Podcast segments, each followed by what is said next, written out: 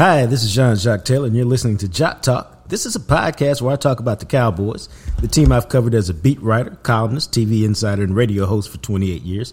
I'll also talk about the NFL and the things I love working out, streaming, food, and all things Dallas. My boy Big Joe in the Big Rig, one of my oldest friends, produces the show and occasionally chimes in with his thoughts on the Cowboys. After all, he's a lifelong Cowboys fan and he played high school, college, and semi pro football. Welcome to JacquesTalk, where sports is fluid. What's true today might not be true an hour, a day, or a month from now. I'm going to give you the truth straight, no chaser. Glad to have you aboard. Let's get it.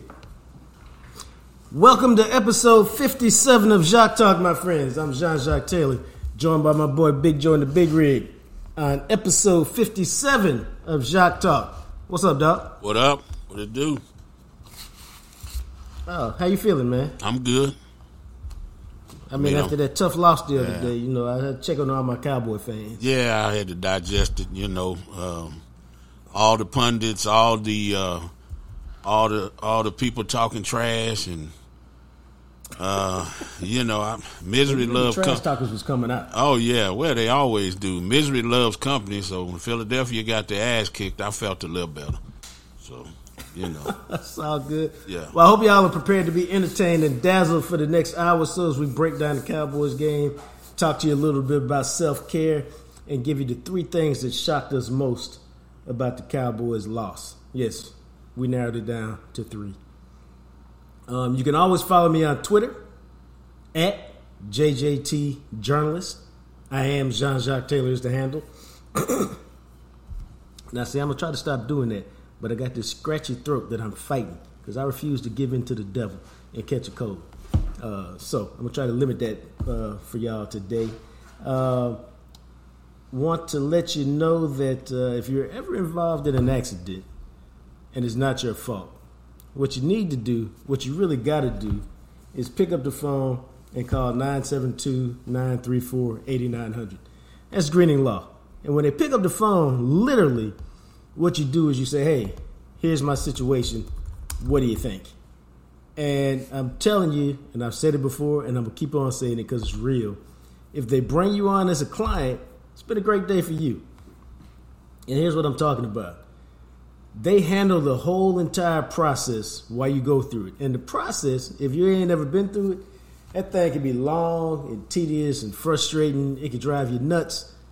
That's why you have Greening Law to hold your hand and tell you, hey, chill out right now. Don't worry about it. Here's what's happening. Take a left right here, take a right right there. They're kind of like your guide through the whole process. Why? They want you focused on two things and two things only. They want you focused on healing and renewal. Get your mind right, get your body right, get your life back. That's what they're all about. Now understand this. They don't take a dime, not a quarter, not a nickel, not a penny, nothing. They don't get paid at all unless you get paid. What's better than that? That means the consultation is free. All you gotta do is give them a call, tell them your situation, and let them go to work for you. And when I say go to work for you, you need a doctor, they got a doctor for you. They can find one for you. You need a specialist, they can find one for you. Whatever you need, they got you. Why? So you can focus on two things healing and renewal. Getting your mind right, get your body right, get your life back. That's what they want you focused on. So give my friend Robert Greening a call if you're ever involved in an accident you need somebody to take care of you. Um, and understand, it's not just car accidents and truck accidents like we use, like you think. It can be medical malpractice. It can be workplace litigation. You know, sexual assault litigation, birth injuries. Any of that stuff falls under their realm, and they can help you. So give them a call. Let them help you uh, get your life right, get your mind right, get your body back. Now, about the Dallas Cowboys, dog. They stumped the other day. Um, so, as we like to do, good times and bad times, we like to go through the four plays to shape the game. Now, luckily, they were all pretty early in this game because this one was over quite quickly uh, to me. I think the thing about it, and uh, for those of you new to the show, four plays to shape the game are not always the most basic plays, like, you know, uh, your boy's interception on the second series for the Cowboys. They're not big plays like that. Sometimes they're a little more subtle because those are the ones that you kind of overlooked. Because think about it, there were, I believe, I mean, the number was large, man. There was 143 plays in the game the other day. Unbelievable that the Packers only ran 54. It seemed like they had the ball the whole game, but they didn't. Uh, but here are the plays that made the biggest impact on the game that you might not quite have remembered. Um, and it starts off like this. I thought, now, uh, you know, there's there's two two ways to think about it in today's NFL. It used to be back in the day, back when I was growing up, back when Big Joe and the Big Rig was growing up. You win the toss, you take the ball, you start the game. Now, most teams prefer to defer, take the ball the start the second half. That means, hey, we can get some momentum started in the third quarter. We can make some adjustments. We've seen what you do. Now we can counter it. Now it's game on. They also like to do that because why? If we happen to have the ball at the end of the half, we can put the double together. We can score at the end of the half, get the ball right back, and if we score again, there may be a 14 point swing, which can be huge in today's NFL. So we all understand that. And so that's what made the Packers' decision to start the game by taking the ball interesting. Now we all know why they took the ball, right, bro? Oh yeah, they wanted to get out ahead of the Cowboys. There you go. Cowboys, best front runners in the National Football League.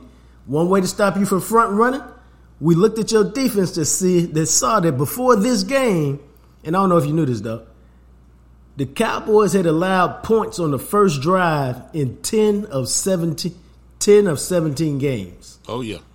So, if you Green Bay, you like, let's take the ball, let's see if we can drive it, score it, take the crowd out, put some pressure on these boys and see how they respond. So, Green Bay takes the kickoff. First play, smashed. Tank Lawrence. Hey, Doc, you ain't got no running game today. Second play, sack. Except that it wasn't. I mean, it was, but it wasn't. We got an illegal contact on Bland, who basically tackled uh, your receiver. So it was a legitimate call. So instead of third and long, they got a first down. Next play, smash Damone Clark, one of the few plays he made. Drops your boy Aaron Jones for a three yard loss. Now you got him right where you want him. What do the Cowboys do best? They rush the passer. They on a fast turn. The crowd is loud. Here's what happened.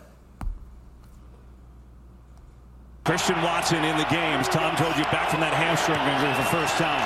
Here's Love. Back deep. Can't find it. And now throws it deep. Has a man and it's caught by Romeo Doubs up to midfield. And a first down for Green Bay. I ain't gonna lie to y'all. I was like, who the hell is Romeo Doubs? Mama. And how do you spell his name? Mama. There goes that man. I, dog. I looked him up. Fourth round pick from Nevada. Ain't never had a hundred yard game, fifty something catches, some less than seven hundred yards. I'm like, really? Two years, no hundred. I didn't know the, Two years, no hundred yard game ever. I didn't know I was going to know everything about him by the time the game was over. Yeah. But that was a uh, that was a bad. Uh, what do we call it? It's one of my favorite words. That was a harbinger, harbinger, because it was like, you know what? They had the Packers potentially in two third and long situations in the first five plays of the game, and they have easily escaped it both times. I realized it was less than three minutes into the game, but I was already like, well, I guess if they don't have to win this one, it feel like a shutout. I mean, a shootout. Although I, w- I was quick to point out on Twitter, don't forget the Cowboys have given up a lot of first drive points, and then uh, your boy Dan Quinn will come back, make adjustments, and you know the game will settle down. Yeah, it didn't happen in this situation. The sky is not falling. The sky is not falling. You know, we we seen this before. Right. Yeah. That's what I was trying to tell people. Yeah. Uh, you know. Now I was still trying to tell him that a few plays later when Aaron Jones goes three yards off right guard for a touchdown. Yeah, don't worry. It's seven nothing. Don't worry about it. Twelve plays, seventy five yards, seven fifty two, and I'm like, damn, that's the worst possible start for your Dallas Cowboys. Now, that being said, yeah. hey, this team is all about offense. No matter what they told us at the start of the season, this team is all about the O. So let's see what Dak and the fellas got. They get the ball, and right away, man, it feels herky jerky to me. Uh, it just don't feel right. They don't look in rhythm. We've seen them when they look in rhythm and they go bing, bing, bing, bing, bing, bing, bing, touchdown. This does not feel like that. That being said, Uh, Dak goes for 18 on third and three, and I'm like, all right, okay, maybe that'll shake him up a little bit. Okay, I'm finna flash back for a second. You know the thing that bothered me about Green Bay's opening drive? And I talk about this all the time with you, bro. Listen to this. First down, second down, first down, second down, first down, second down, first down, second down, first down, second down, first down, second down, third down, third down, touchdown. That's how a drive's supposed to go. Nothing but first and second downs mean you moving the ball. Already the Cowboys ain't run but six plays, and they on their second, third down. Here's what happened. Give a little bit more help to their secondary. Third down and eight. Here's Prescott over the middle. Lamb, no! Almost made a great catch, but could not bring it in. And up comes fourth down.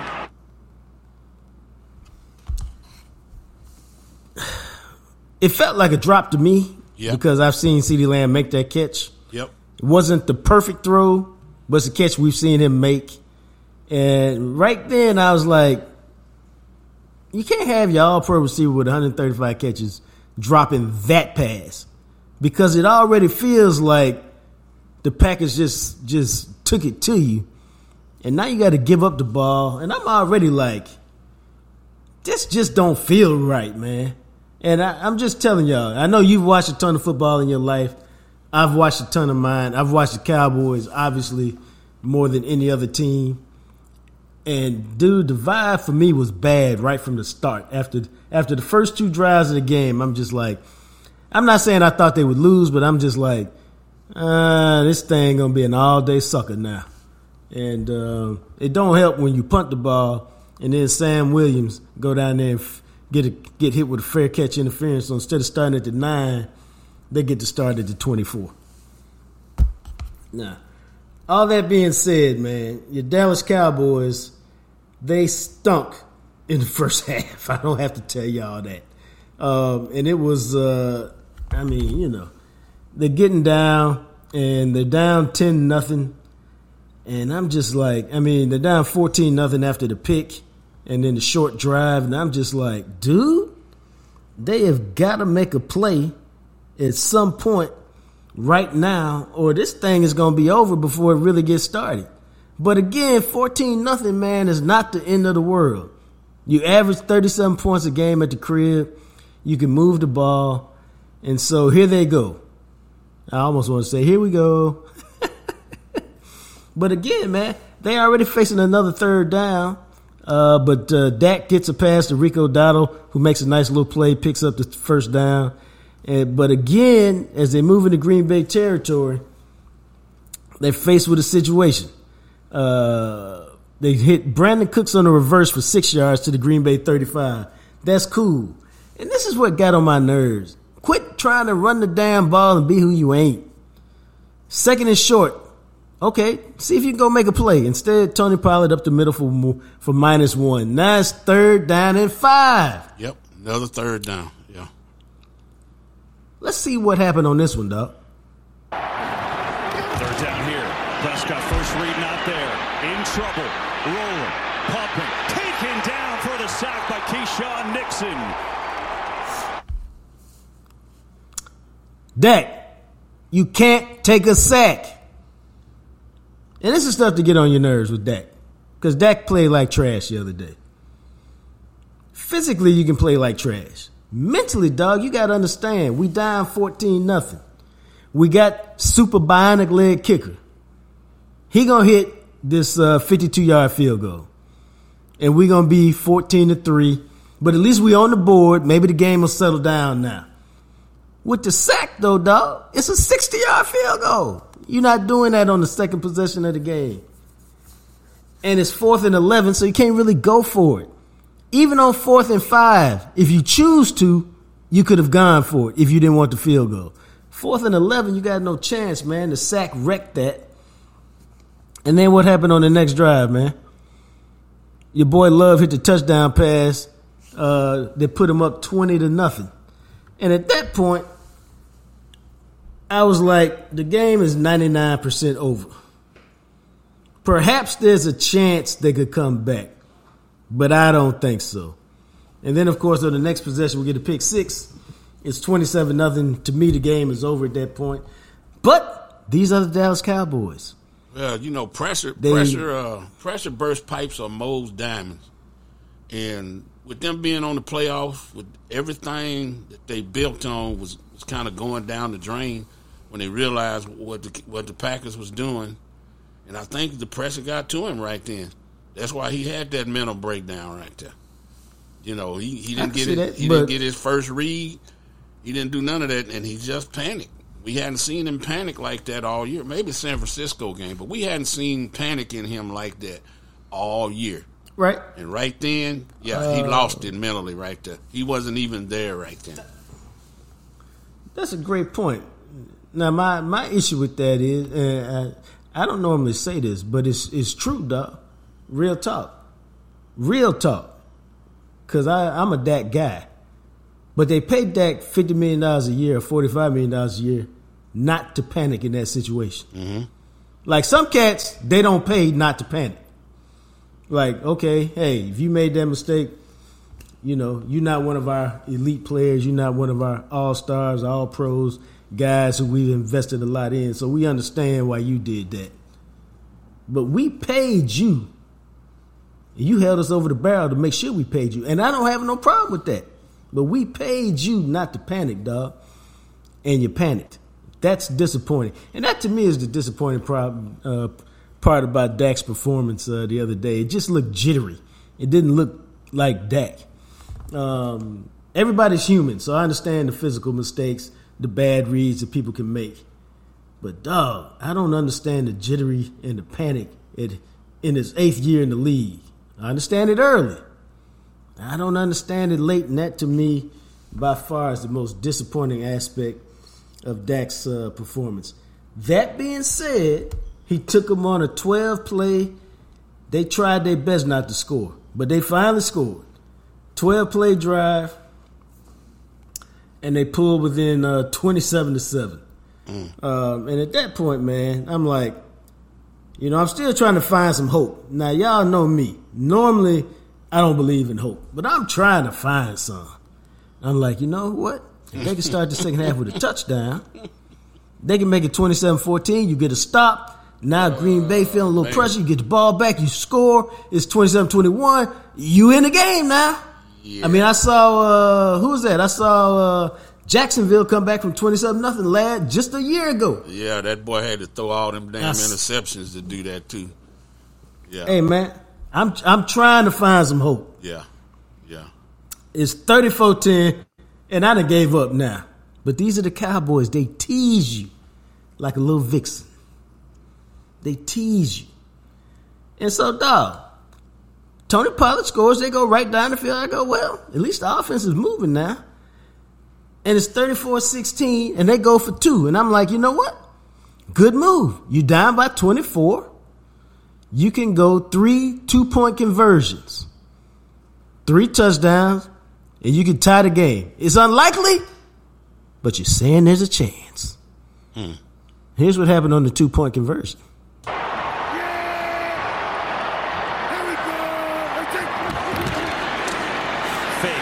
Prescott rolling. Ferguson is in for two. There is a flag in the end zone. Green Bay saying this is going to come back. I just shook my head, dog. I shook my head on a number of levels. It's a two point conversion. Why the hell is Tyler Biadasz ineligible downfield? That feels like a mental mistake to me. Second, Jalen Tolbert, it was kind of a gimme call, but he put too much of his shoulder into it. So he got called for a pick. So he got poor execution. But then finally, if y'all saw the play, I was shocked when he threw it because he could have just walked it in. And if he walked it in, what happens, bro? It's No flag. None of these other penalties occur. Right. And when, I think you might have sent me a text in because even then it looked like he aimed the ball when he threw it. Yeah, he was aiming. And I was just like, I was just like, you know what? And then I didn't tweet, I tweeted out this. Now we got a long field goal attempt, extra point attempt. And what I really meant to tweet out, I'm, I'm being serious with y'all. What I really meant to tweet out was This it, it would serve the Cowboys right, given that this is a long PAT. Did not watch the automatic kicker gonna miss it. And what happened? Doink! Right off the upright. And it's amazing. You scored a touchdown. You tried to steal a little bit of momentum. And even though it was just two point conversion, it just felt like it was a big difference between 34 18 and 34 16. And right then, I was just like, you know what? Let me stop lying to myself. There's no comeback today. There's no miracle happening. These jokers have turned around and got their ass kicked by Green Bay, and I'm just gonna have to accept it. Well, it's a it was a total total team effort. I've said this before. You know, when the Cowboys win, they all win together. You know, sometimes the defense carried offense, sometimes offense carried defense, but sometimes are they clicking on all cylinders? Well, clicking on all cylinders. Well, Sunday they lost on all cylinders. Everybody contribute to the loss. The special teams, the defense, the offense, both damn uh, coach coaches on both sides of the ball contributed to getting their ass kicked Sunday. They was bad. Yeah, bro. Bad, bad all the way around. That's a good way to wrap it up. Yeah. That was uh, four plays that shaped the game. Uh, me and Big Joe and the Big Rig going to spend this week working on 10 plays that shaped the season. I got to tell you, I thought we had an extra week because I did not expect them to lose this week.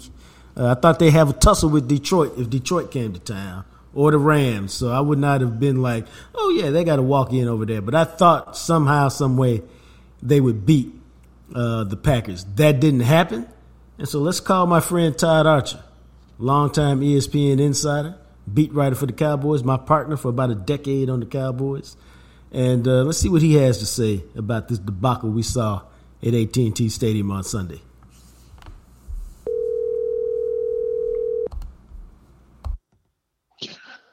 What's going on? What up, bro? How you feeling? Nothing. I'm feeling well. How are you? I'm doing great. I'm still trying to. feel. I, I ain't gonna lie to y'all, man. I've been covering the Cowboys since '95. I still woke up this morning, no cap. I still woke up this morning and said, I can't believe these jokers got blown out. I just can't. I'm just, I just, I bet Jerry doing the same thing. I bet he was sitting on the That's what I crapper this morning talking about. Jerry was saying this morning? Dude, I like, I could see how they could lose. I could see that. I just could not see them getting smoked at the crib. I just couldn't see it. So that's how I've been feeling as I sift through this. Uh, what are your thoughts on that uh, thing that happened this weekend? It's you know the, the the Belichick stuff was swirling last week, right? Like going into the playoffs. Oh, would Jerry do it?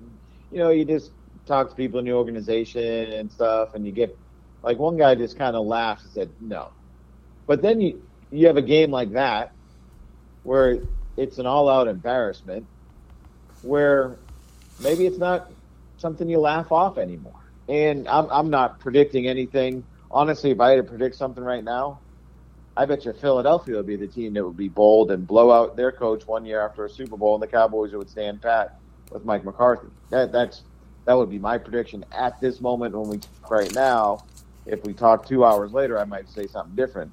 And that's where Because sports is fluid. sports is fluid, and so is Jerry Jones's mind. And, and and I think there's a lot of that going on on in that organization with Jerry, of thinking, who can I get? Doesn't make sense. Do I want to go that route? Does Mike deserve to have that happen to him? All that stuff has to go through his mind, and but ultimately it has to be. Yeah, is the story going to be any different in 2024 if you run it back with everybody? Oh, well, I, I know this to be a fact, or I'm going to claim it to be a fact. When you have a loss like this, there's going to be a scapegoat. Somebody going to pay the price. The question is, who pays the price? Like last year, Kellen Moore paid the price. We can say whatever we want to say. He paid the price. I mean, you can say, you know, your boy Dan Quinn paid the price on the way out the door. Okay, fine. We can do something different on defense because he's gone. Uh, if not, somebody got to pay the price. It's got to be McCarthy. I don't know who else can pay it other than McCarthy or Quinn. Uh, right, Dak's you know, maybe Dak pays the price. I say he pays the price only in the sense of you don't give him a contract extension this year. You like, let's see how it goes. Right. But uh, even that's a dicey situation. Uh, so I, somebody got to somebody got to pay for my. You know, I, I said this before, man. My dad had a saying around the house: um, if somebody's going to be unhappy, it's not going to be me, because I pay all the bills up in here. And so, I, I yes, I adopted that in my own house. If somebody's going to be unhappy, it's not going to be me. And so I look at Jerry and I'm like, Jerry's sitting around thinking, I'm unhappy. I'm, I can't be unhappy. It got to be somebody other than me. Who is going to pay the price for this crime? And so uh, I think, uh, but I think you're right in terms of him just trying to figure out who pays the price. And there, there have been times like during the Garrett era. I'm sure we talked about. Okay, well, if you let go of him, who's going to be the head coach? And like the names that we came up with, you're probably like, yeah, maybe that guy. Yeah, maybe that guy. But ultimately, they were kind of the same dudes, right? Like they're you weren't Right. guaranteed, and you're not guaranteed anything when you make coaching changes. But there certainly weren't guys with track records available where you said, "Huh, okay, that's interesting." And now there are. Starting with, I realize Belichick's 71, 72, whatever he is. But the guy's been to nine Super Bowls. He's won six. They have a relationship with him through through the through the years. Um, is it based off more than, hey, how you doing at the owners' meetings and the combine and things like that? I, I will take people's word for it and say it's based on more than that, or, or talking about trades around the draft time and things. Um, I, I would say that they, they have a good, solid relationship with a guy like that. But then you you know you got a guy like uh, Harbaugh available. Well, he just won a national title. He took a team to a Super Bowl. All those things, right? So I, I don't think he would go there because I don't know if Harbaugh would come here, right? I think that's more of the um, he might want more control than, than what the Cowboys would be willing to give. And then Mike Vrabel. I realize he didn't have the great uh, playoff success in Tennessee, but he's got a Belichick pedigree. He played in the league. He can speak the language, um, all that kind of stuff. So those are three guys, and and why not? Let's throw Mike Tomlin's name in the mix after he walked off the stage after the Buffalo game. So, like, thought that was there, great. there are poss- yeah, there are possibilities that probably exist now that haven't existed in in other times when we've talked about the future of a Cowboys head coach. Um, I think obviously Belichick is the name that resonates given his track record. And the question is, um, you know, is he willing? I mean, he said he was willing to cede power in New England. Well, that's where you've been for 24 years. Uh, Yeah, see, you I'll- willing to let? I, I, let me push back on that. I think he knew he was out in New England. That press conference was Right. for the other 31 Everybody teams else? in the league to tell them, "Hey, I don't need all this stuff." That's what I. That's how I interpreted it. I don't think he was trying to fight for his job in New England. I think he was letting everyone because he. They had they made the decision three days after the year. They they knew what was coming. You know what I'm saying? I mean, they, they knew Mayo was set up to be the successor, all that. So I, I'm just reading between the lines my way of saying he was letting everybody else know that I don't need to be the, the, the king of kings when I go to your spot. I'm trying to figure out. Like, I look at New England's deal this year, and I'm like, they still played terrific defense to me. It seemed like they were just lost on offense. Um, Well, yeah, and the, I don't the, know if- the bad part is they were they lost 38 to 3 here, so right? well, yeah, yeah, But uh, but I would say when their season was even when their their season was over, whenever whenever it was over, they still had chances to win games. Like I'm looking at this now. They yeah, this is where you get to where the offense was bad. Twenty to seventeen, they lose to Washington. Ten to six, they lose to the Colts. Ten to seven, they lose to the Giants. Six to nothing, they lose to the Chargers. Like they were in all of these games, even with Right. a bad bad team. Like Bill still had the their their worst loss um, in the final two months of the season was 27-17 against the Chiefs, and that was a pretty close game. I remember watching it. So, you know, they beat Pittsburgh, they beat Denver, who was on a high at Denver too. Um, oh, shoot, at Pittsburgh as well. So they took Buffalo, they stretched them out in the week 17. And then, you know, yeah, you lose to the Jets and the, okay, maybe that's the worst loss. Let me take that back. But you know what I'm getting at. They, they still played for the guy. It seems like from afar. Right. Um, so how do you how do you think he'd fit in Dallas within the organizational scope? Um, I think he'd fit. I mean, if if Parcells can fit, that worked. There wasn't the big now different circumstances, and and Jerry needed to make that work because he needed a stadium at that time after three straight five and eleven seasons, all that. But now Jerry needs a Super Bowl, right? I mean, You right? after three straight 12 and 5 seasons. So um, it, it can work. And I think Par- uh, Parcells, I think Belichick will look at this roster and say, they've got to be doing something right here. Whereas, because there's nine guys that made first, second team All Pro, the Pro Bowlers, da, da, da, all Right. that stuff. Um, whereas when Parcells came in here, he's probably like, these guys don't know what the hell they're doing. They're five and eleven. They got all. They, what in the world? Yeah, he did overhaul So- the roster. Yeah, he did overhaul Right. the roster. Yeah. So, you know, I- th- this doesn't need an overhauling. Now, it might not be the the defense for sure. Might not be the style of defense that Belichick has played, but if anybody can figure out how to make it work, I'll take my chances with that guy. Yeah. I could see that. I could see that. Uh, that means Josh McDaniels is our offensive coordinator. Uh, Um, Why you do that, bro? yeah, why? I- I don't. Don't it, Jo- if I could see if you want you you had that reaction if Josh McDaniels was the head coach. right, right. Josh McDaniels as a coordinator is pretty dang good. He is good. He's just a nut job as a head coach. Uh, that's that's where I was. Right. At. Yeah. So so you're not asking him to be the head coach. So Right. it, yeah, and it's it's fun. Like I I was thinking about well, supposedly he could be Jerod Mayo's OC, but maybe he waits and and sees what Belichick's going to do. And but yeah, I mean the whole notion of you know when Mike came in, I want to keep the offense the same for Dak, and that's going to help him. And they this year, even when Mike called the plays, they kept the bulk of the language the same, all that stuff. I think we overcomplicate this game in so many ways Yeah. that learning a new offense ain't that hard. There'll be some growing pains. I got you. He might not. They might not lead the league in scoring.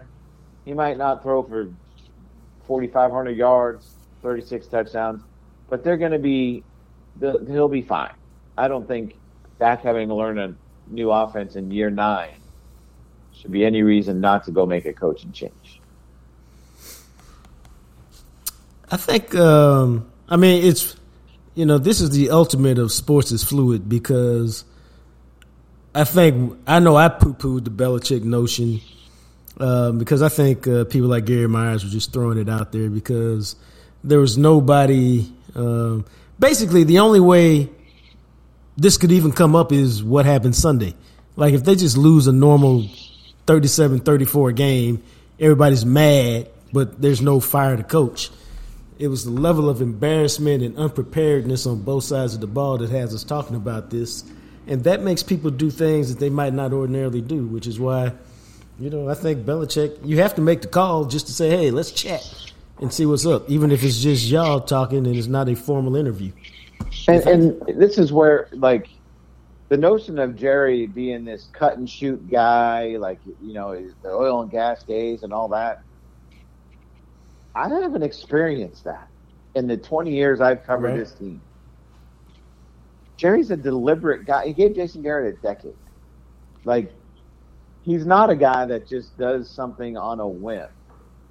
Tell me the last time that he's done that? Help me out here. I'm no, I'm probably missing something.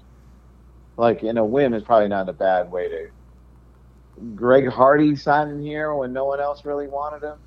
Like he wanted Odell Beckham Right. here. They didn't sign Odell Beckham. So, like that. I've done so much stuff this morning. I can't. That's why I think Philly will be the one that does the bold thing, and the Cowboys will be the ones that stand pat.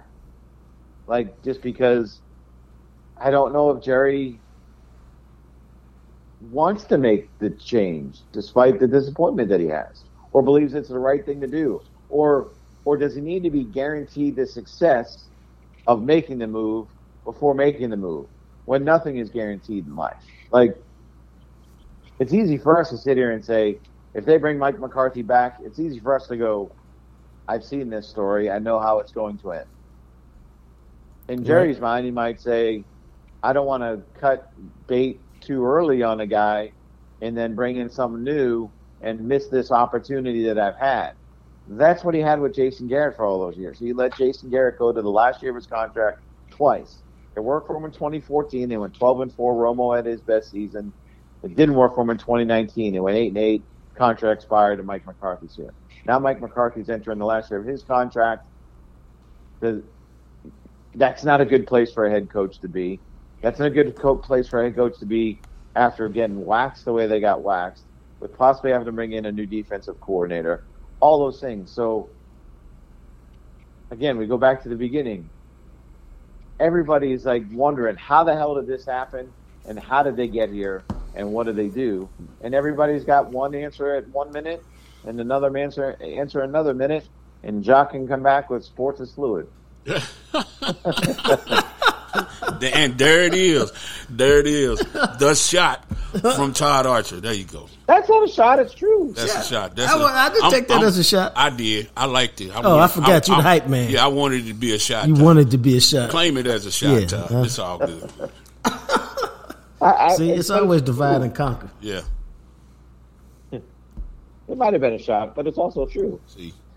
Many truths are said in jest. Yeah. Yeah. Yeah. Yeah. Yes, yes, yes, yes, yes. Well, Um, okay, go ahead, Joe. Well, I was just saying, just listening to y'all is, is really good stuff because I'm thinking we don't want Tomlin. I like Tomlin, but he a three four guy. Um, Yeah, Right. but he came up in the four three system. He's not. I mean, he, did, he did, he, So- he did.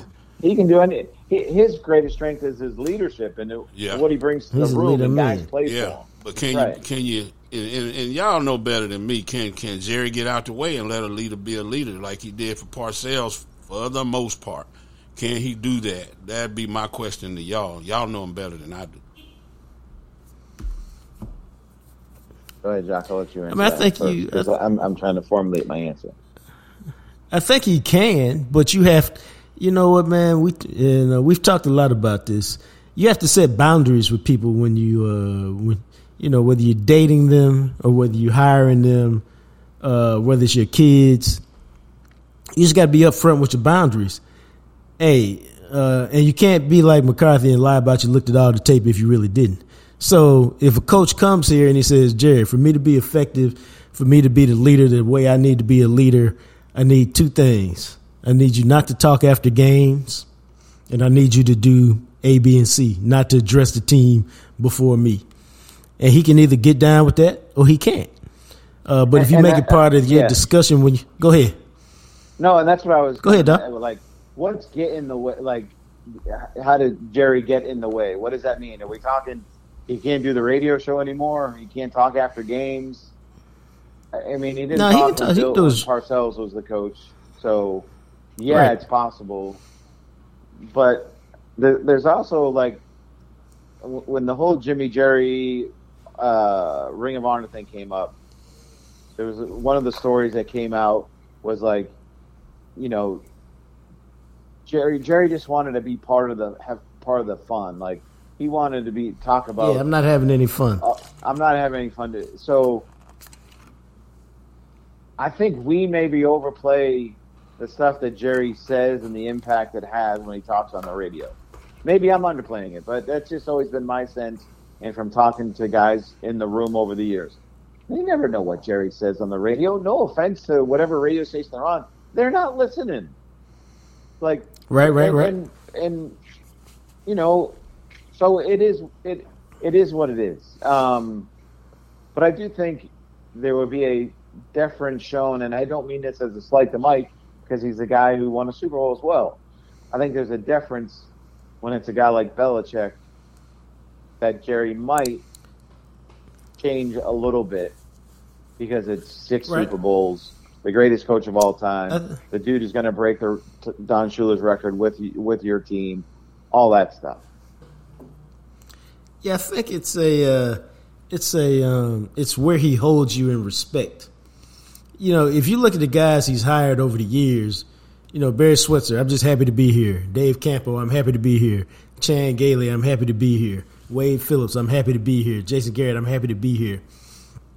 Those, you know, even Mike McCarthy, I'm happy to be here. Those guys can't tell you anything because they just please give me the job, please. Yeah, yeah. And so, you know, whatever you attached to, just give me the job. I'll do it. Whatever. I'll do it. Yeah, he used to That's say what those that, guys uh, are. He used to say that Parcells is on his ass all the time.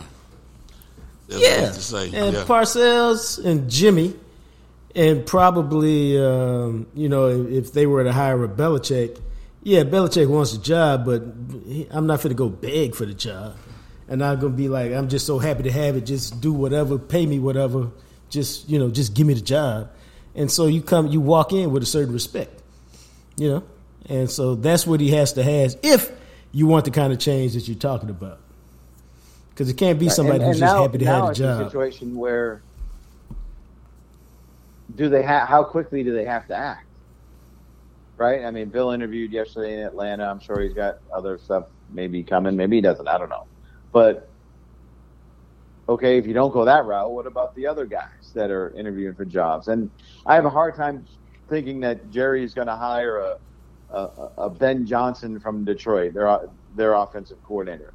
Not because I don't think Ben Johnson can be a good coach and all that, but at 81 years old, I don't think Jerry wants to sit there and go through the growing pains of a young head coach and and and all that. Like so you're almost limiting a lot of the pool before it can even the pool's even open in some Yeah. respects. And that's why I go back to you got this guy who's available, who's won it all a lot of times, coming to a franchise that's not won anything in 28 years. I mean, all we're really doing, if we're being honest, we're just putting two and two together and try to make it equal four when we don't know what Jerry's calculator looks like because he's a guy who told us one and one can equal three. Right, and he uh, he decided not to talk on his uh, radio show this week. Well, no, that's um, not that's not true. But They don't. I he's he not. said. I mean, I don't think it's necessarily unusual. He just, you know, It's not. It's not that he didn't speak. It's that they're not. The contract ends when the season ends. right?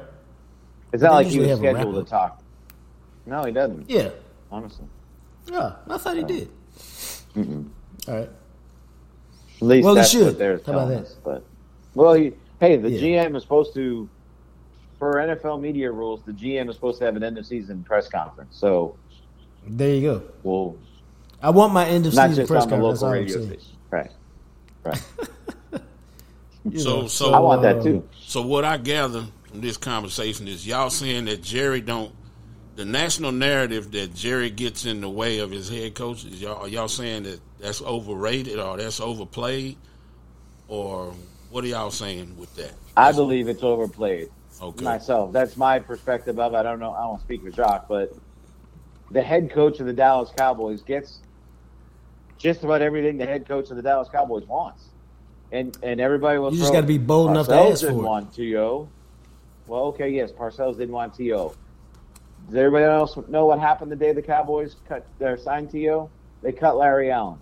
Bill didn't want Larry Allen, so they got rid of Larry Allen and they signed To. It was a one for one move. Bill kind of got his way there. Like, okay, Jason Garrett might not have wanted Greg Hardy at that point, but guess what? It was a one year deal. Whatever. There was no financial commitment to the guy. Yeah, okay, but Jason Garrett got he got Zeke Elliott. in 2016. He was the one pushing for the running back at number four when a lot of other people were pull, pulling for Jalen Ramsey in that room. So, my perspective, my belief is the head coach has a lot more power than people want to believe. Um, as long as the head uh, coach is, is, putting all the effort in on the job to know everything that needs to be known. Like Scott Van Pelt is probably one of the dudes on TV I, I respect the most because he does his own thing and makes his. I mean, I love his show, and I don't like very many shows like that. Um, he's on the TV the other day, and he goes, "Well, you know, I'm paraphrasing, of course. Cowboys. Jerry Jones has been an impulsive owner. We'll have to see what an impulsive owner does." And I'm just like, he ain't really all that impulsive, bro. No. Like he ain't fired nobody in the middle of the season except for Wade. Right. And he's had a bunch of different coaches, and he's had a bunch of disappointing seasons and tough losses. George Steinbrenner, and so he's re- impulsive. yeah. Right. Um, Jerry is really, not. Jerry listens. Been impulsive. No, he listens to Steven and he listens to Will. Mate, listen to too many people beyond. I'm saying outside of those two guys. Right, right. You can say that. But uh, impulsive is not really what he is. Maybe he used to be, but he's not anymore. And so there's a whole lot of national narratives that get out there that people who cover the local team just know either to be exaggerated or just false. And that's kind of what we have here. And that's what narratives are. They're just things that people believe from the outside that uh, people close to the situation understand to be, like I said, either exaggerated or false and uh, that's the benefit Doc, of being local. You ready for another? You ready for another narrative? Yeah, take a shot. Yeah, what's it? Dak Prescott and Tony Romo are the same guy. Yep, we said that the other day. yeah, yeah, we said that the other day. Uh, and, yeah, and I we were discussing that the other day. Yeah, to- Tony's Tony got better as his playoff career went on. Dak's I, realized the Tampa game is staring at me in the face from last year. Dak hasn't. Yeah, I'm. Uh, I'm. Uh, you know, I haven't. haven't been able to figure that one out. I'm really disappointed because uh, Dak's a really cool dude. He's a good dude. You wish him success, but dude, he just played so poorly the other day, and he looked so jittery, and that's what bothered me. It's the jitters that bothered me, and uh, you know, I don't know. I'm, I don't know. I don't have any answers for that. Well, it's kind of like uh, it's kind of like taking a test that you didn't study for. When the Packers threw that defense at them, it's like they didn't have no no answer. That's what it looked like to me. Like there was no see, no, no, like... no improvisation, no adjustment, no overcoming, nothing. And that was that was. I mean, they throw that defense and they, they started to do that match zone stuff, and it was like, what do we do? Well, and that's like also that's right. That's on the quarterback and that's on the coach. That's where right. I was going. Like, right. So and they, they didn't adjust. They couldn't figure out that the the Packers were doing things that they didn't show, and they didn't. Maybe they did adjust, and that's why Dak ended up throwing for 400 yards. But at the start of the game, when they saw what it was, mm-hmm. they the coaches weren't good. But you don't take Dak off the hook. He was not good in the first two quarters of that game. Yeah, and and it was yeah. over. Yeah. And uh, before we let you go, what about CD? He didn't look good either. Yeah, I don't. I don't get how they can go against. Maybe it's because it was Washington, but they're 13 of 13 with each other in that last game in the regular season, and, and then they come out in this one, and it looked like it did the first five games of the year before the San Francisco game. Like what? What happened there? Right, like, right, right. Again, things you can't explain. Like who would have thought Michael Gallup would have a 100 yard game in the playoffs? But he had a hundred gun game in the playoffs. You know what I'm saying? Like, you know, so many things that were kind of kind of backwards. Like, and again, the the the defense. I'm not going to sit here and say they played. Oh my God, they did stuff they never did in the regular season and played more zone because a lot of the big plays they gave up were in man and just busted. Like we hadn't seen that many busted coverage all, coverages all year. They still they weren't able to yeah. stop the run all year, despite what people wanted to say about it they stopped the run because te- teams couldn't run on them, not because there's anything the Cowboys yeah. took them out of. Or they gave up on um, the run. some teams gave up on right. the run. Yeah, exactly. So and, and because they had to, right? I mean, you're down so much. Yeah. Go ahead and run the ball. Um, so Right. this whole season, we've seen this before. Like we, well, talking to we, the three of us, we've all seen this. Like as well as McCarthy did with Dak this year. We saw Dak throw 37 touchdown passes and 5,000 yards with Kellen Moore.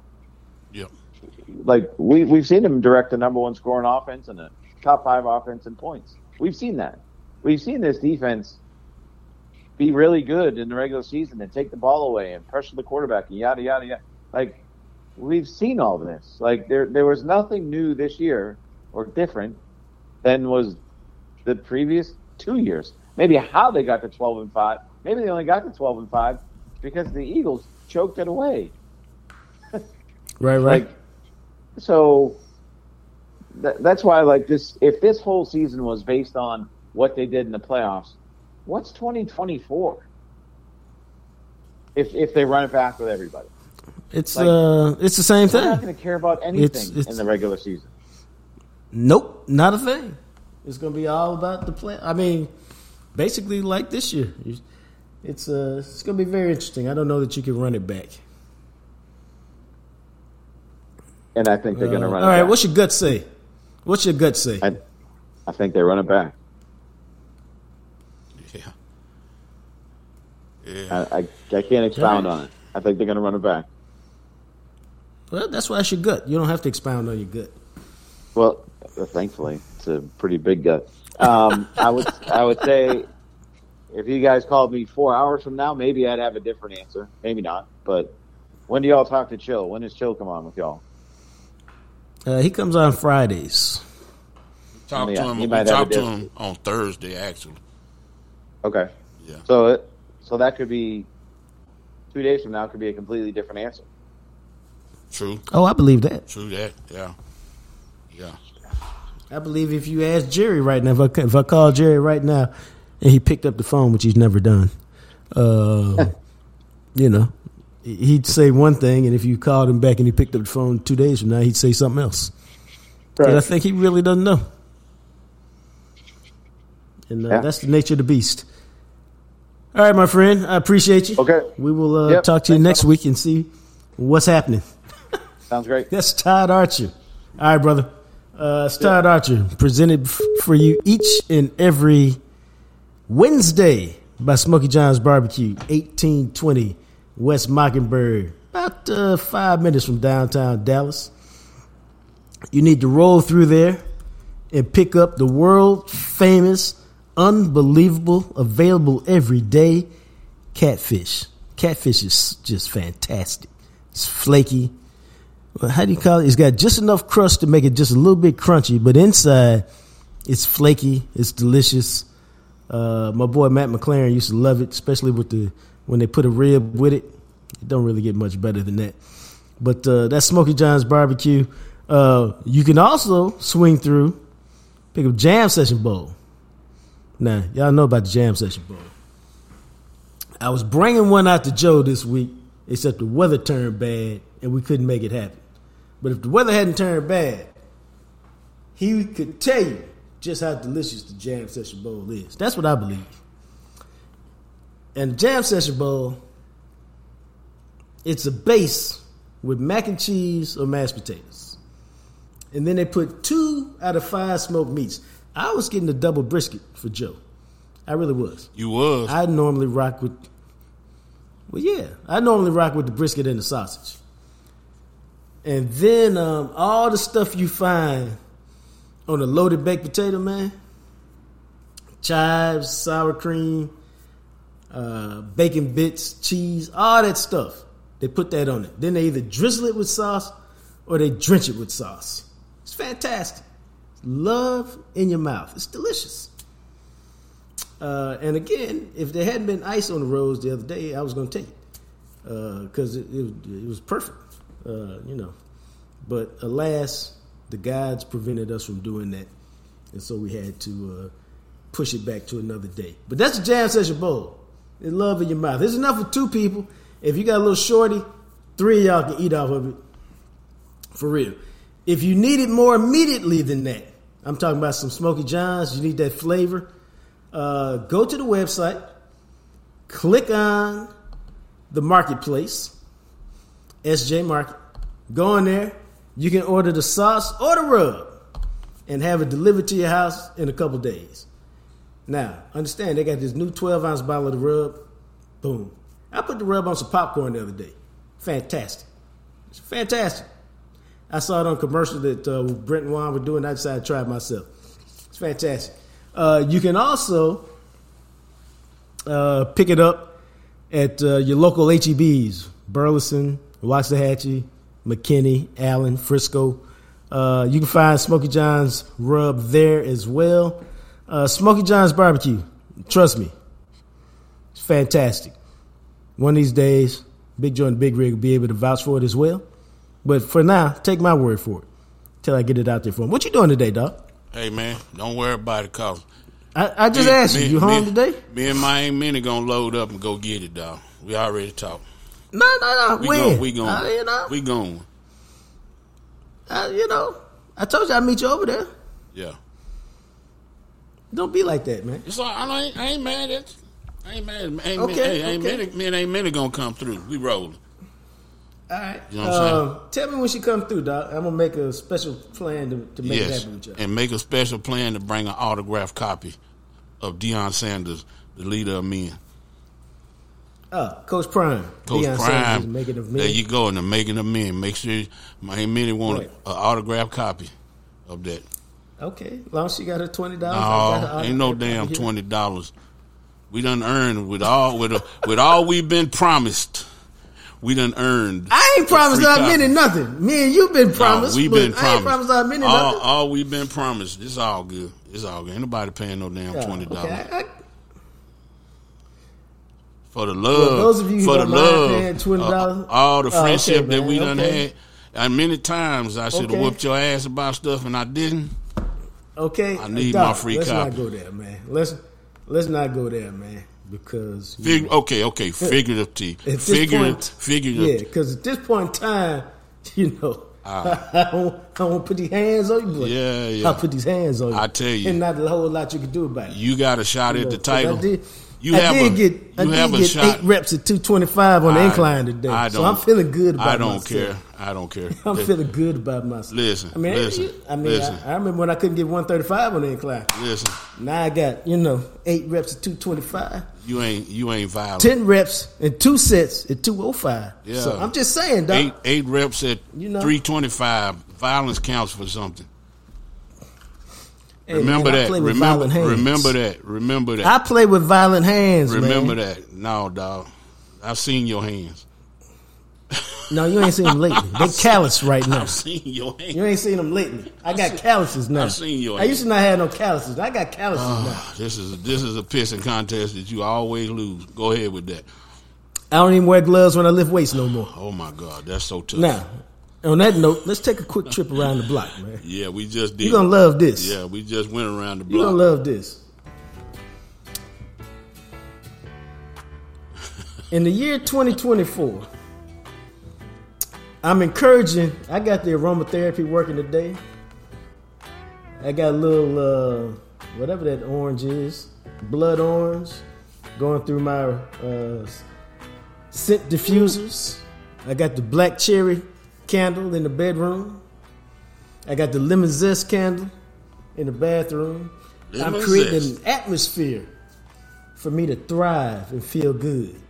And so, year 2024 for me, for me, and I want to encourage all my brothers out there to do it. The sisters already do it. I want to encourage all my brothers out there. I've decided that 2024 for me is going to be a year of self care. And so, on Friday, guess what I did, Doc?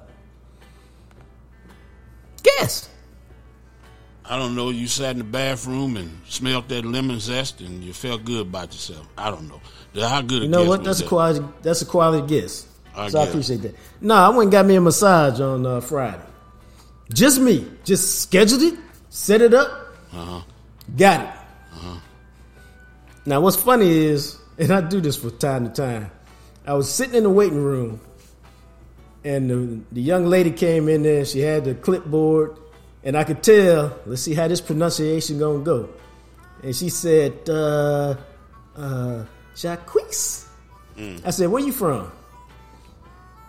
She said, "Dallas." I said, "What part of Dallas?"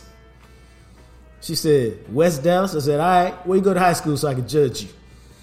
She said, "I said you go to Pinkston." She said, "No." I said, she said, I went to Bryan Adams. I said, oh, Bryan Adams? You damn sure can't give me no massage. She said, why? I said, girl, I went to Skyline. Ain't nobody from Bryan Adams put their hands on me. Go find me somebody else. Really? And she started laughing. I said, I, I said, you laughing? I'm serious. She said, you are? I said, no, I'm playing. So I was just having some fun. But uh, I just, you know, man, I've been, my body, uh, I try to work out six days a week. I'm getting older, and I just decided, man, that this is the year of self care. And so I, I've been talking about getting a massage for a minute, and so I just, on a whim, just like, let me do it right now. Scheduled it, went in there. I said, hey, my my back, my shoulders, and my hamstrings. If you can focus on those, we all good. And uh, she did that, and uh, I gotta tell you, man, that hour flew by. I was like, I thought an hour would be enough. I'm like, I see why people get two hour massages. Because the music was on, whatever little soft jazz they had playing, the uh, the aromatherapy was going, and I was in that relaxed state. Uh, but it, it felt great, um, you know, just getting all that tension out. And uh, my hamstrings have been bad for a minute, so working on those and going deep in the muscle, uh, it was great, man. So I recommend that to all my brothers, man. When last time you had a massage? I be trying to like uh, kill my mic so I don't mess your segment up. You just keep asking me stuff. I'm trying to Is that because you eating cashews? No, it's or you drinking water? no, Or because you trying not to laugh? I'm trying to just be me. I'm just thinking. this dude really think he can whoop my ass, but all right then. that just tickled me. I I'll kill my mic and laugh for about five minutes. But uh, Okay, nah, I think stop uh, I stop think uh, you know I don't know. Uh, I had a deep tissue a couple of times, and I didn't like that. Uh, that make Uh, you really now, that make you what, really did it sore. hurt? Yeah, it makes you really sore. Yeah. you get all you know. It's good, but it's you really sore afterwards. Um, nah, And I didn't want to go that deep. I asked for firm, not deep tissue yeah, for that deep tissue. Deep tissue is serious business. You better drink. that out. had you, that had you screaming and howling. I didn't. She didn't. It wasn't like that. It's just. Well, I guess the next day it does because you're pretty damn sore. And then, Right, uh, right, right. Yeah, the type of work that I did, yeah, it was it was good. But uh, I hadn't had a massage in a while, you know, as, as a professional massage. But uh, Right? yeah, it's all good. I No, I, you know. I enjoyed it. yeah, Um, I enjoyed it to the point where I said, you know what? I said, while I'm here, because they offered a deal, I knew they would, but I was like, eh, let me see. Because I had, a, I knew a friend of mine had recommended me another spot to go, and I said, you know what? I like you, and I like this spot, and so I signed up, and I could cancel it any time. That was very important to me. Uh, but I signed up for a monthly massage because I figured I'm gonna get them every month. I already go to the chiropractor once or twice a week. Um, and then on Saturday, after I worked out, I did the third phase of self care. Do you know what that one is, bro? nah. I went and got my feet done. Oh, okay. And uh, my feet were bad. uh, now, they weren't terrible, but they were bad for me.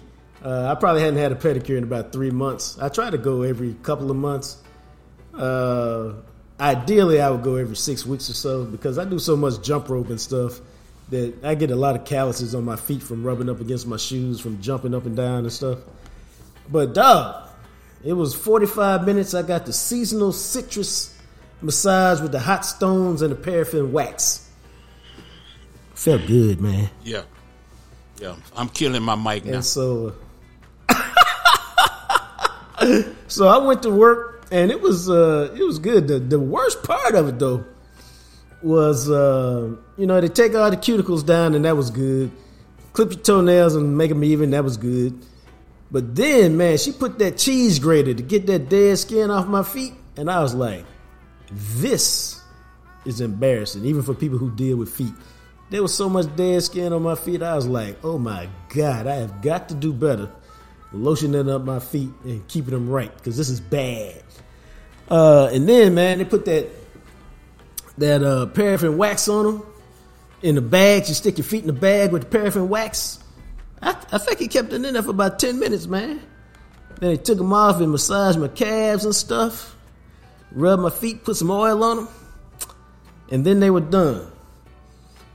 It was a beautiful experience, man. It's 45 minutes, so I spent about an hour and 45 minutes of self care this weekend, and I'm just telling y'all, just try it out.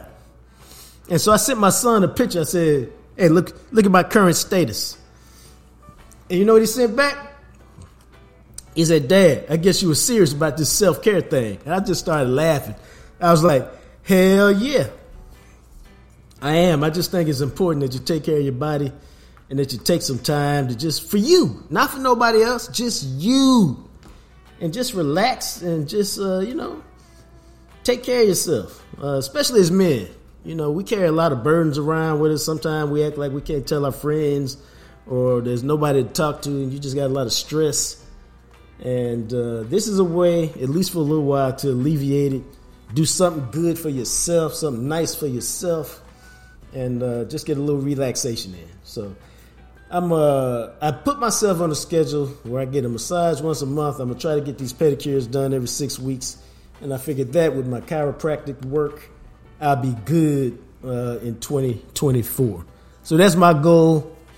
Uh, I encourage all of you guys to set your own goal, but that's me, uh, Mr. Metrosexual here. Your mic still off, Doc? Yep.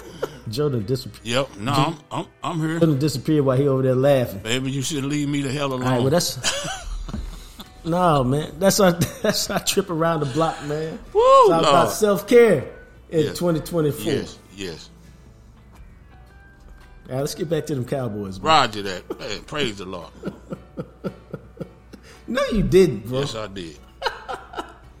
Um, You know, I, I was thinking about it this morning, and so I called Joe up, and I said, "Hey, Doc, uh, we we talked for just a second. I sent him a list. I said, uh, we're gonna talk about what shocked you during the game because when I think about it, I was truly stunned by their performance, and this doesn't happen to me often because I've seen a lot in the 28 years I've covered the Dallas Cowboys. I've seen a lot, a lot of good stuff. Don't forget, I covered the last Super Bowl team. A lot of bad stuff. Yes, I was front center for them three, five, and 11 seasons in a row 2000, 2001, 2002. I've seen a lot of heartbreak. I've seen a lot of disappointment. I've seen a lot of celebration. I've seen a lot in 28 years of covering your Dallas Cowboys. But rarely have I been as stunned as I was on Sunday. And so I, I made a list of the three things that stunned me the most. And I think we'll go forward. We'll go from three to one. Uh, did you make a list? I know we talked about it. Did you make one of the three things that stunned you? Yeah, it's too easy. Yeah.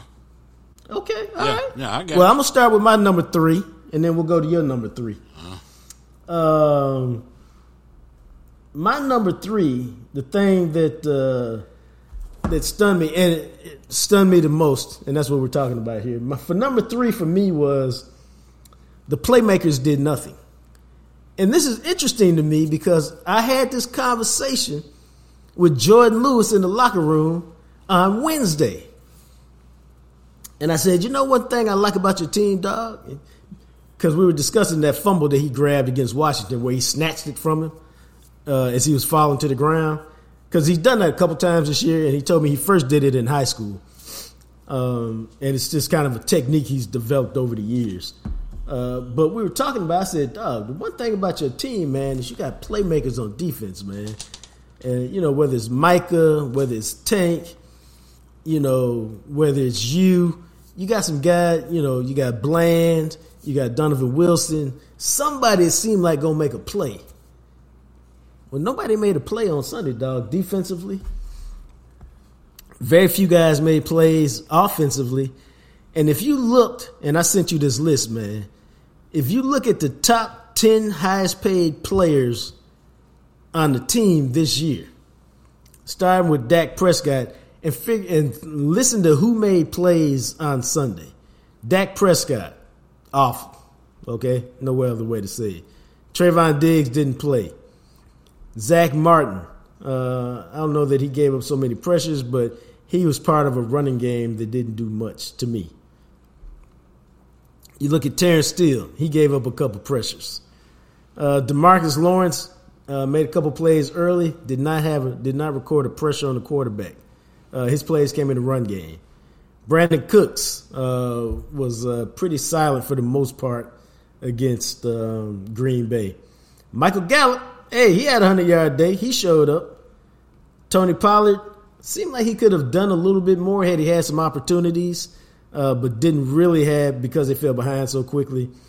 Uh, Gilmore gets credit for trying to play through a torn labrum, uh, but he was not good on Sunday. And then Malik Hooker, uh, this is just me. He's my Buckeye brother. I don't even remember him playing.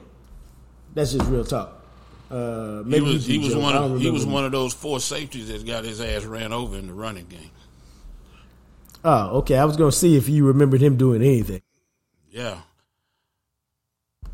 I remember. Um, so that was it for me. It's just that the playmakers, whether we're talking offense or defense, did nothing. What uh, was your number three?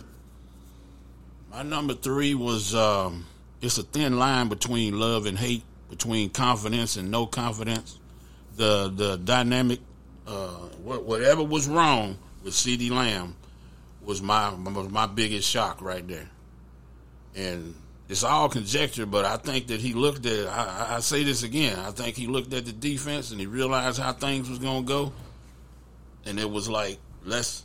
Everybody had to work to get him out of out of his uh, funk, to keep him from going in right. the tank because he knows the ball ain't coming to him right away, and that's kind of how it played out on offense where Dak looked at him. Dak stirred him down a couple right. times and he wanted to throw. He didn't have nowhere else to go. And I think he realized when he right. was going to get bracket coverage, it was going to be a hard day for him. And so that that little thin line right there of being a problem and not being a problem, man, that shocked me that he went in the tank so fast. That was the first drive. Between him dropping right. balls and coach coming over and talking to him, that's a big sign. You can't deny your body language. That's what he did last time, and everybody kind of glossed over it. He was he was acting a fool on the sideline. It was subtle, but he was doing it. And then everybody kind of admitted, and he went on to have an All Pro season. Well, you know what? It's a thin line. You know that confidence, no confidence. Or if I'm getting the ball and all of that, so that that's my number three right there. Is what happened? What's going on? You know, like what what was it? You know, I was shocked to see them guys. Just like you said, Dak, I was shocked to see them go in the tank so fast. I didn't realize CeeDee had 17 targets uh, yeah. in the game. Yeah, only uh, only completed nine of them. That's an indication that uh, they didn't connect. Uh, but a lot of it was garbage. A lot of it was the the 32 points that they scored that didn't matter. You know, that was the whole thing right there. Um, for me, the number two was the defense was a complete no show.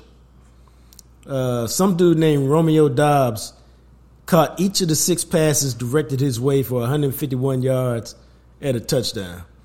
Uh, Musgrave, Luke Musgrave, perhaps he's still mad because the Cowboys drafted his daddy in the uh, early 90s and never really gave him a chance to make the team, and he got cut. That's Brent, uh, that would Brent be Musgrave. Bill. Bill Musgrave. Bill Musgrave from uh, Oregon. Yeah, he busted the Cowboys for a 38 yard touchdown. Uh, Jordan Love, 272 yards on 16 completions, three touchdowns, and a nearly perfect passer rating. Aaron Jones, 118 yards, 5.6 average, three touchdowns. Uh, they did anything and everything they wanted to the defense. The defense put up no resistance. Uh, they barely touched um, Jordan Love. Uh, they ended up with no sacks, no turnovers, and three funky quarterback hits. Uh, Micah Parsons, a huge disappointment. Um, you know, uh, I didn't see that coming. Uh, this has been a defense that made plays all year. They made none the other day. Very disappointing. Uh, who's your number two? Number What's two. your number two? My number two was the play of Jordan Love. I watched Jordan Love play against the Saints, where they came back against the Saints and beat them from like twenty eight down or something like that. He wasn't. It's not the same thing. And they showed the graphic where he was the different quarterback second half of the season. But uh, Right. yeah, he looked a little jittery that game. He jumped around a little bit. Um, they could. I think Jordan Love should should when next time he see Patrick Mahomes, he should give Patrick Mahomes a big hug because Patrick Mahomes made those. Well, what they used to say, oh, he's so undisciplined. He don't stand in the pocket and deliver the ball. Patrick Mahomes with all those off-platform throws made it possible for Jordan Love to do what he was doing. His feet were never set. right. He was leaning back. His feet were never set. He jumping when he throw the ball. He was putting English on that ball. His arm, he got an incredibly strong arm, but a lot of the things that he was doing and the angles he was throwing the ball, that used to be coached out of quarterbacks. And that's why I say when Patrick started doing that stuff, it, it became a new thing. He's throwing off platform. You know what I'm saying? All of that. Jordan Love did a lot of that. Um, he had a couple of. I bet he had three three throws in the game when you went wow. Now the other ones was like shit. Wow, he wide open. So, you know, even when you got guys wide open, he didn't screw that up. So the play action right. game, him moving around, him being calm, him throwing quote unquote off platform was pretty good. I was surprised by that.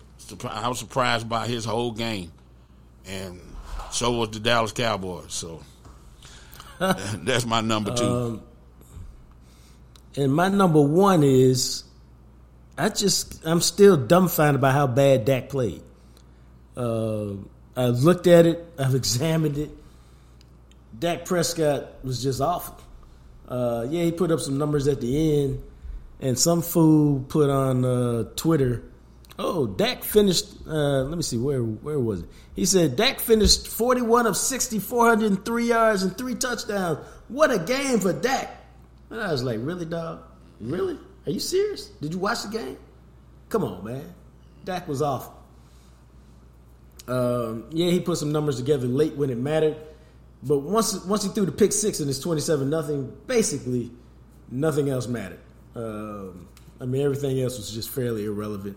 Uh, I was surprised at the jittery nature of his performance, and dude, I ju- I thought he had arrived, and he has not. and so, a, there's, um, a, you know, there's a certain amount of pressure that comes. Like you got a little pressure when you the when you the the the the, the team you favorite to win.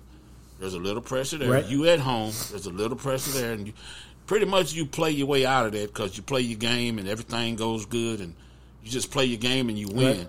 Well, when you get behind like that, and you slip in the well, here we go again. You know that old feeling is back, where we down, Yeah. and now I got to get back up. And can I get back up? And then you got whatever going on between you and 88. Y'all ain't y'all ain't vibing. And then you got all of that little stuff Right. going on. The little, you know, the little penalties, a holding here, a interference here, and all this bullshit. All of that leads to, yeah, a disappointing uh, uh, game for number four. But like I say, he played bad. We can't blame it on everybody because it was a team effort. But that's how I kind of look at it with the pressure. Usually you can get past that stuff. He never did. What's uh, what's your number one Number one- factor from Sunday's Number one, like I said, it's too easy, man. It's so much bullshit with this team. It's too easy. The the preparedness, the game plan of the defensive coordinator and the offensive coordinator. I was stunned at what they was doing. We hadn't seen three tight ends. I hate to sound like a broken record, but we hadn't seen three tight end formation, power formation like that all year long. And if we have, it's been very little. Okay, and you realize, all right, look, you need to throw on first down sometimes, but you loading up power. bro, What the hell is you doing? bro. Why we trying to use that anemic ass running game to Bro. in the playoffs? What what is that? Well, You overcoaching. I mean, you you you you you doing what you don't do, and it just don't make it, it, didn't make no sense to me. Because here we go. Okay, We banging Pollard three times in a row off tackle. What what is that? No. What is that?